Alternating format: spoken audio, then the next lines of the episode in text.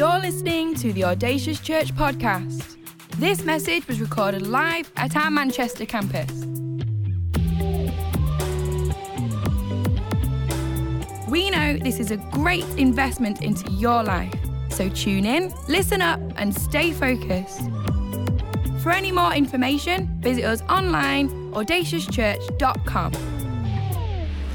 So here goes. The year was 1977. A boy no older than seven years old was attending his Baptist church for his that day's evening evangelistic movie night. The boy went to the church and sat in the front row. And as he watched, the team put up the screen, the reel, and the camera. And then the movie started. But unlike previous evangelistic meetings, this boy was not watching a movie, but he was watching a crusade that happened a year, a year ago in Hong Kong. This young boy who wanted to watch this movie was crushed, but then he didn't want to go back. He wanted to watch what was happening. Very soon, he watched a man preaching on the screen. He looked like Moses, but without a beard. It was Billy Graham. And as he watched, he was enthralled by the message and the messenger. What happened next just blew the boy away. He was flabbergasted as the man gave an altar call. You come, come, come down, down, down, down, down to the front, front, front. That's how Billy Graham's stadium crusades are.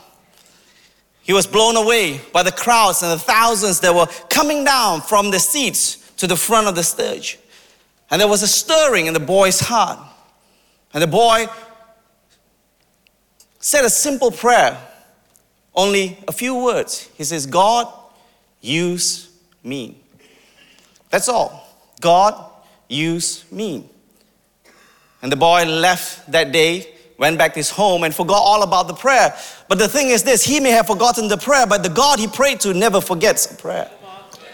And the boy left, lived his life as any boy at that time would have lived. He played and enjoyed himself. And soon, a few years passed. A few years later, the same boy was in the same Baptist church, sitting in the same pews. And he was singing in the service. It was nine o'clock in the morning, and the sun was shining through the panel window, and the glory of the sun was just touching his shoulder. The boy was singing one of his favorite hymns. He was singing, Holy, Holy, Holy, Lord God Almighty.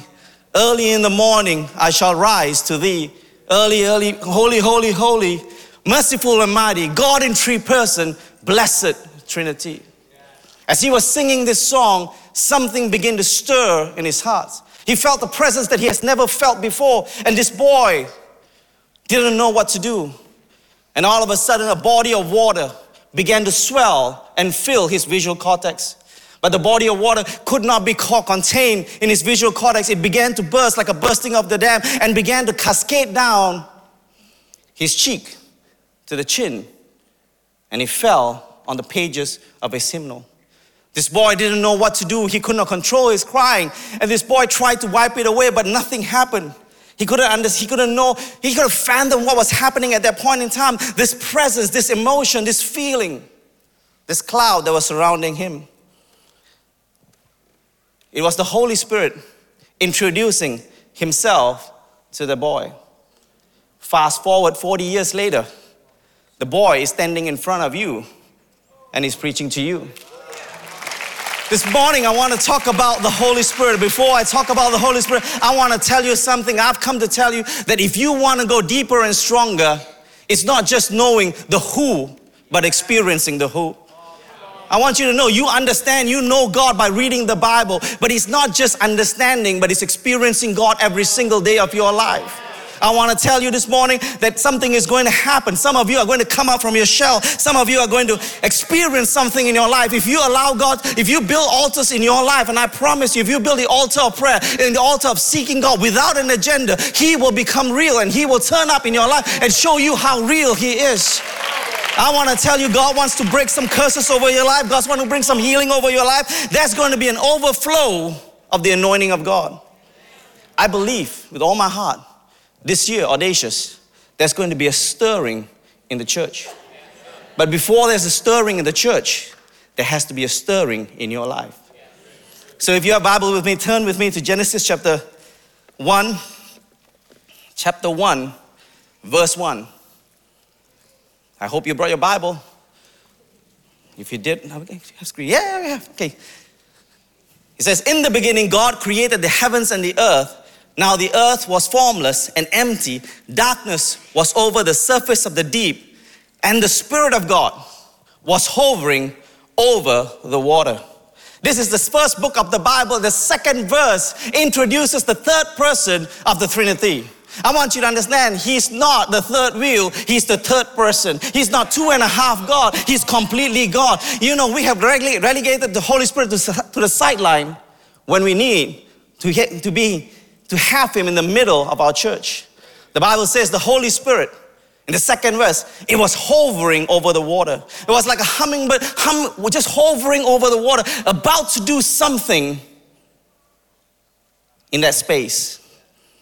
The Hebrew word for stirred or stirring or hovering is the word panim. Panim means favor or countenance or presence or face. It's two dimensional. In this understanding, there's time and space. In space, in time, this is what the Bible says about Panim. Panim refers to the split second before and the split second after. He is the God that sets a parenthesis in between time. He is Alpha and Omega. He is the beginning and the end. He is always around you. He is about to do something in your life. He's the ever, ever present need in your life, and He wants to do something. In terms of space, it's split into right in front and right behind. Right in front and right behind. He's always around us. He's for us. He's singing songs of deliverance over us. I want to tell you, He's your banner when He's in front of you. He's your support when He goes behind you. He's a God that wants to be there for you. A.W. Tozer said this about Panim, and I want to read it. He says, God is above, but not pushed up. He's beneath, but never pressed down. He's outside, but not excluded. He's inside, but not confined. He's God above all things, presiding. He's beneath all things, sustaining. He's outside all things, embracing. He's in all things, filling. He is Almighty God. He's God uh, Most High, God More Nine. He, I want you to know He's bigger than you could ever think. He's closer than you ever can imagine. He's the God that wants to be with you 24 7. He's right beside you, He's behind you, He's around you, He's above you, and He's inside of you. He is the God that wants you to experience God. I want to tell you, you may be going through a dark period in your life. I want to tell you, the Holy Spirit right now is hovering over your life.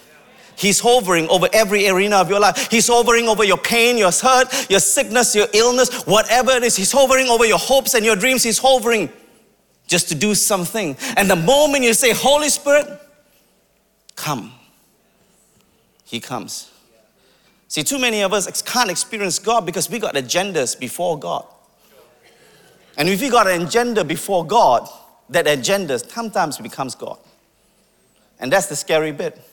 But God says to you, Come and seek me with all your heart, and you will find me. That means you have no agenda but the agenda of God to find God. And I promise you, you will experience God you will experience His power.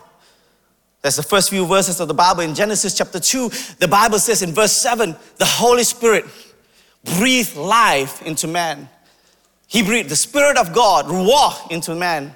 And I want to tell you, it is not just a man taking life into his, I mean, it's not God just breathing life into you. There are so many things happening to you every single moment of your life. Do you know right now that one breath of the Holy Spirit causes us to inhale and exhale 23,000 times a day. There are five liters of water that's running through your veins right now, 100,000 miles of veins, capillaries, and arteries. You gotta imagine you are not a byproduct of evolution. There's 737 million sextillion thoughts that are happening in your mind every single day. I wanna tell you, you are fearfully and wonderfully made for one purpose that is to experience God in your life. And He wants to introduce Himself to you. Genesis chapter 31, the Bible says the Holy Spirit is anointing a man called Bezalel. Bezalel was the high priest at that point in time. No.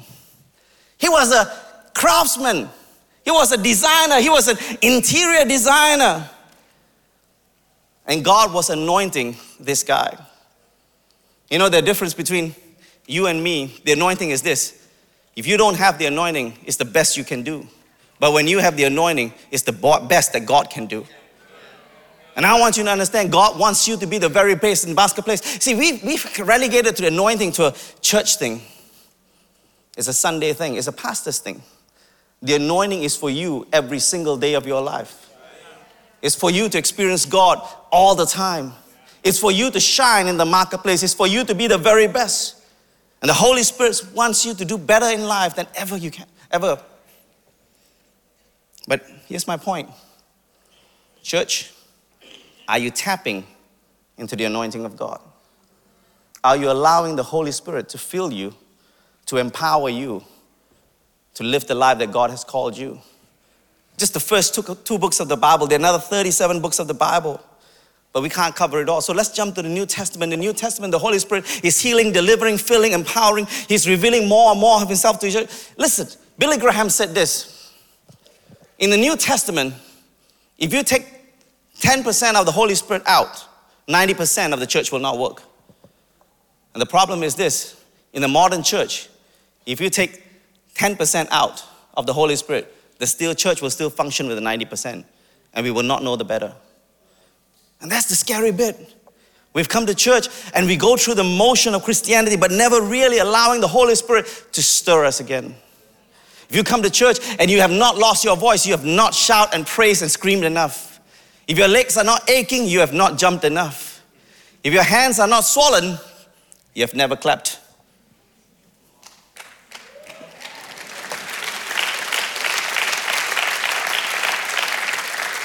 And the funny thing is this if you read the gospel and the book of Acts, the Holy Spirit was actively present in church. You know, we says, oh, we have to be theological in church. I think most of the time when we say that we are logical without the theos. And that's the scary bit. I think we have come to a church where we're so professional that we go through the program sheet and I said, uh, Peter Wagner once said that he was in his church and there was a program sheet and they stick to the program sheet. In my church, there's only one program sheet. We have a program sheet and then there's Pastor Saras. when Pastor Saras comes, nothing. Forget about the program sheet. I will run it. If it's late, too bad. You can stay back. If it's early, thank you. I've got a game to watch. Peter Wagner said this and he was in his leaders meeting and first before the service and they saw the program sheet and they went through the program sheet. And one of the guys prayed god please do something other than whatever is in the program sheet. And i think sometimes we need to allow god to do something in our church. We have substituted powers with program empowerment and eloquence. We have a lot of hype but no encounters. We have relegated the holy spirit to the sideline we have tidy theology, but truncated experience. And the worst part is this there's a gap between our theology and our reality. We read the Bible and we see the God of the Bible doing miracles and doing this and that, and all of a sudden we look at life and nothing has happened. And the bigger the gap is, the bigger the angst. And we get so frustrated. And the problem with frustration, once frustration sets in, after a while, the frustration becomes the reality. So we read the Bible thinking only happens then, never now. So I need to challenge you, church, to come to a place where you can experience God. Immediately after the encounter, the introduction to the Holy Spirit, I didn't know the Holy Spirit was touching me. I grew up in a Baptist church. Baptist church has great formula in the name of the Father, in the power, in the name of, pray to the Father in the name of Jesus by the power of the Holy Spirit. Perfect formula. Nobody understands how it works. And I was like, I don't know who the Holy Spirit is. I mean, who is he? So I went up to one of my leaders in my church. This is one of my leaders. And I told them just what happened. I was crying uncontrollably. And then the teacher, the leader looked at me and said, Saras, sometimes we get emotional in worship. I was thinking back as I wrote this sermon. Who in the world gets emotional about theology? That's how bad it was. Nobody explains to me. And then I, I went thinking, yes, I'm emotional. I thank God, God was still looking for me. For the next five years, I have no serious visitation of the Holy Spirit. Understand this, my first, your first encounter with the Holy Spirit is an invitation to have more encounters.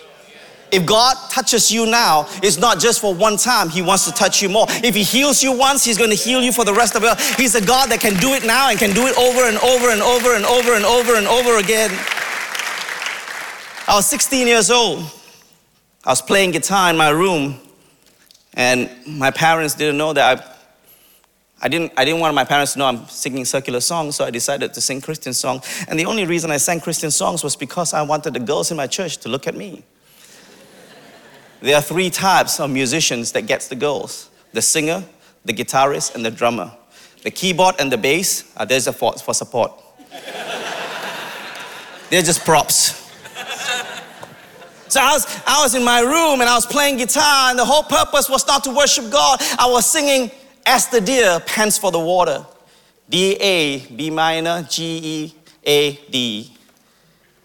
And as I was singing, I was not worshiping. Please understand, I was not worshiping. I was singing.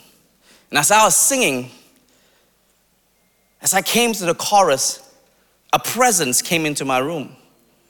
And all of a sudden, I knew this presence. It was like Darth Vader saying, I sense something, a presence I've never felt before.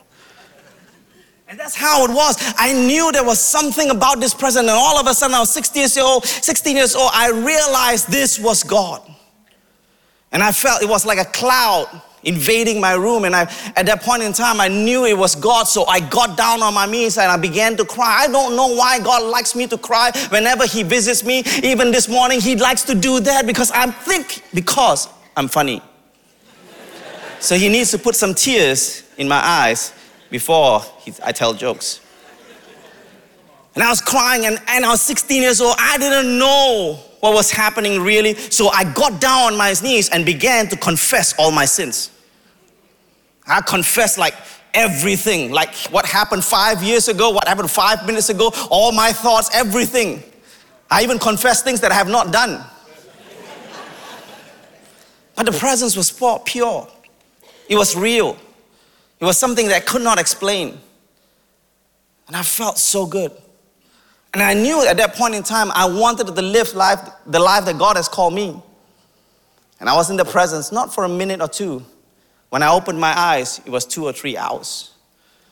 And all of a sudden, I realized this God is so real, so good. So I tried to live my Christian life the way He wants me to live. The problem with that is if you're living your Christian life with your own strength, you are going to fail as a Christian. He's given to you to empower you to live the life that God wants you to live. Why are we not tapping? Why are we not living with the Holy Spirit? Why are we not getting engaged with Him? Talking to Him, allow Him to talk to us. He was designed, He is here to help you live the life that God wants you to live and live it successfully. Stop trying to live your life with your own strength. You will never, ever make it. I tried really hard. As the years passed, I was unsuccessful. And then one day, something happened. I began to backslide because of a thing that happened in my life. And then I told God, God, because you took this away, I'm never going to be a Christian. I thank God sometimes God doesn't respond immediately. He allows you to just do what you need to do before He gets you. And I backslided, I moved far away from God. I was doing all the things that you should not be doing. And I was enjoying doing it, but inside, deep inside, there was a longing for that stirring. There was a desire to experience God. You wouldn't believe it. One point in my life, I may not look like it, but I was a DJ.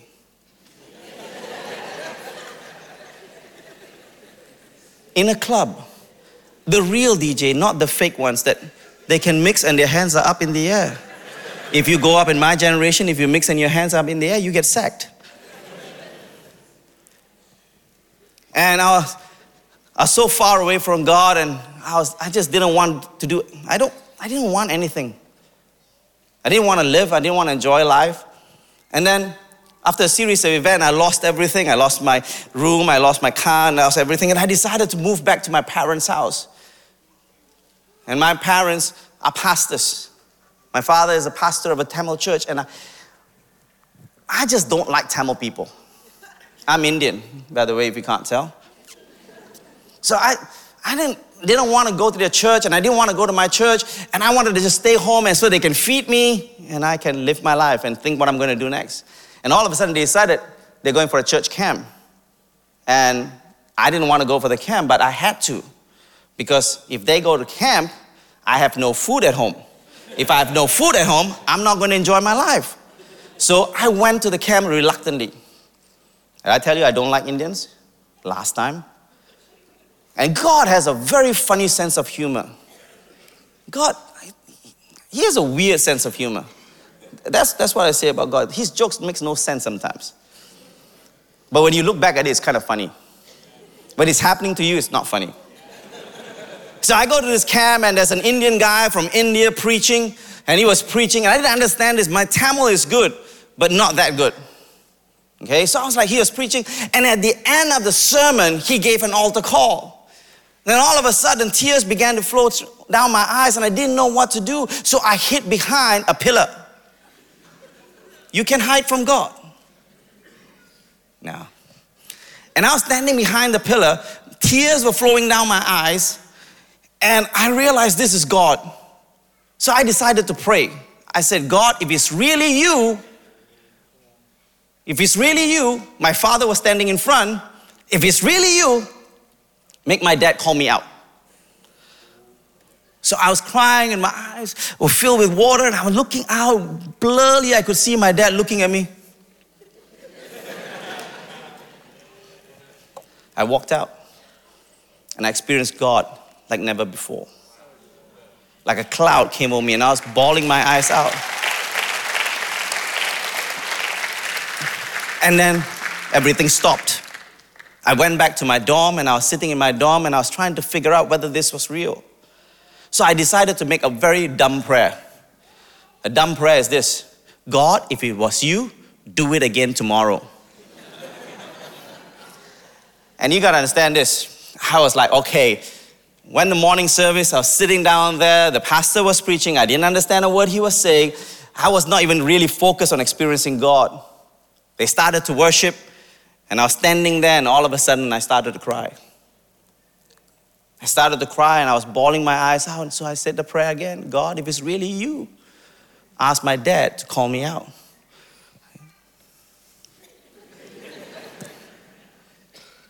Till this day, from that day, I've been experiencing God in my life. And my invitation to you is this church, there needs to be a stirring in our lives. There needs to be a stirring in the church. There needs to be a revival in the church.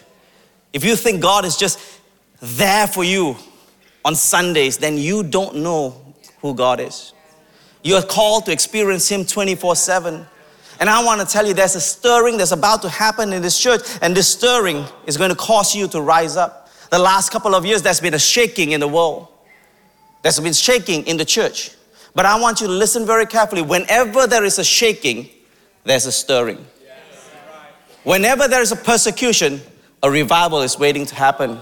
I want to tell you, in time, in the Bible, is, there are two words to describe time. One is called chronos, the other is kairos. When the chronos meets the kairos, something happens. You are counting up, God is counting down. When the two meet, revival happens. So I want to challenge you to get into that place. And I believe God has been shaking the last couple of years. And this recession that we're going through is a shaking. It's a shaking of false security, false identity, false assumptions, and false narratives. God is shaking false idols and ideology. And He's shaking many people's confidence. It is not about you, it's about Him. It's not what you can do, it's what He can do through you. And if we can get to that place, I promise you, we're going to see something happen. In that midst of that shaking, my church went into a bigger facility, which was kind of crazy. The last couple of years, we've been experiencing God like crazy. Like he, God shows up. People come to church and people get slain by themselves. In my church, one of my girls, I was praying on church on stage for this person, and that girl fell.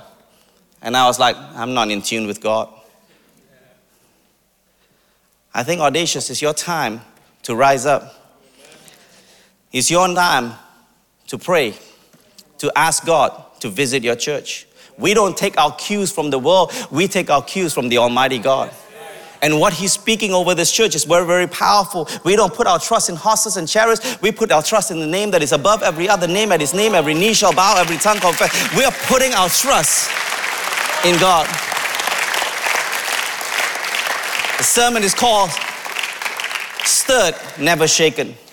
What do I mean by stirred? Stirred is this. Stirred is means that we are rising above the rhetoric and the living according to the standards of God. Stirred is this, giving God the veto power. Stirred is operating under the power of the Holy Spirit. Stirred is obeying the prompting of the Holy Spirit. And I want to tell you, if you do that as a church, the church begins to explode and experience God. The first chapter of Haggai says this, and I'm going to end in about five minutes. I got eight, so one minute for prayer, hopefully. God confronts the people and tells them, hey, the reason why you're not having enough in your life is because you're not building my house. You got to understand this. At that point in time, the only way they can connect with God was through the temple. And so God comes to them and says this in Haggai chapter 1, verse 13. Then get Haggai, the Lord's messenger, gave this message of the Lord to the people I am with you, declares the Lord. Somebody, I am telling you today, I don't know who God is saying with you, I am with I am with. Look at somebody and says, The Lord is with you. The Lord is with me. Frederick Douglass says this one and God makes the majority. One in God makes the majority. Then he moves on to verse 12. He says, Then Zerubbabel, the son of Shealtiel, son of Joshua, the son of verse 14. So the Lord stirred the spirit of Zerubbabel, the son of Shealtiel, the governor of Judah, the spirit of Joshua, the son of Jozadak, the high priest, and the spirit of the whole remnant of the people. They came and began to work on the house of the Almighty God. See, you gotta understand this. When the leaders get stirred, the people get stirred. When the people get stirred, the community gets stirred. If there's a revival in the life of the leaders, there's a revival in the life of the church. If the leaders pray, the church prays. If the leader reads their Bible, the church reads their Bible. And we impact the world. And God is saying to you, get stirred. Stirred means this excite the courage, animate the zeal, awaken the from sleep, arise to action. Stirred the excite the courage, animate the zeal, awaken the sleep, and arise to how you slice it and dice it, it's a call to action. So you can't sit back once you're stirred. You can't stand back once you're stirred. You want to experience Him more. Tell my young people in my church, guys, the Holy Spirit is not for old people, it's for you. Young people, if you have the presence of God and you're carrying the anointing of God and you're being stirred by God, I promise you, culture cannot cancel you. Culture cannot cancel what God has awakened. So I want to tell you it's time to get into the presence. I'm calling every single person, every boy, every girl, every man, every woman in this season, every business person, every career person every student, every mother, every father, every grandfather, every grandmother. It's time to lean in just a bit. He's just a whisper away. He's just waiting. Like Genesis chapter 1, verse 2. He's hovering. And he's hovering because he wants to do one thing. Like Genesis chapter 1, chapter 2. He wants to breathe life into you. He wants to awaken what is dead, animate what is failing. He wants to do that. But more than that, he wants to do what he did in Exodus. He wants to anoint you. Thank you for listening to this Audacious podcast. For any more information, visit us online, audaciouschurch.com. We'd love for you to join us at one of our campuses Manchester, Chester, or online every Sunday, 10am and 12pm.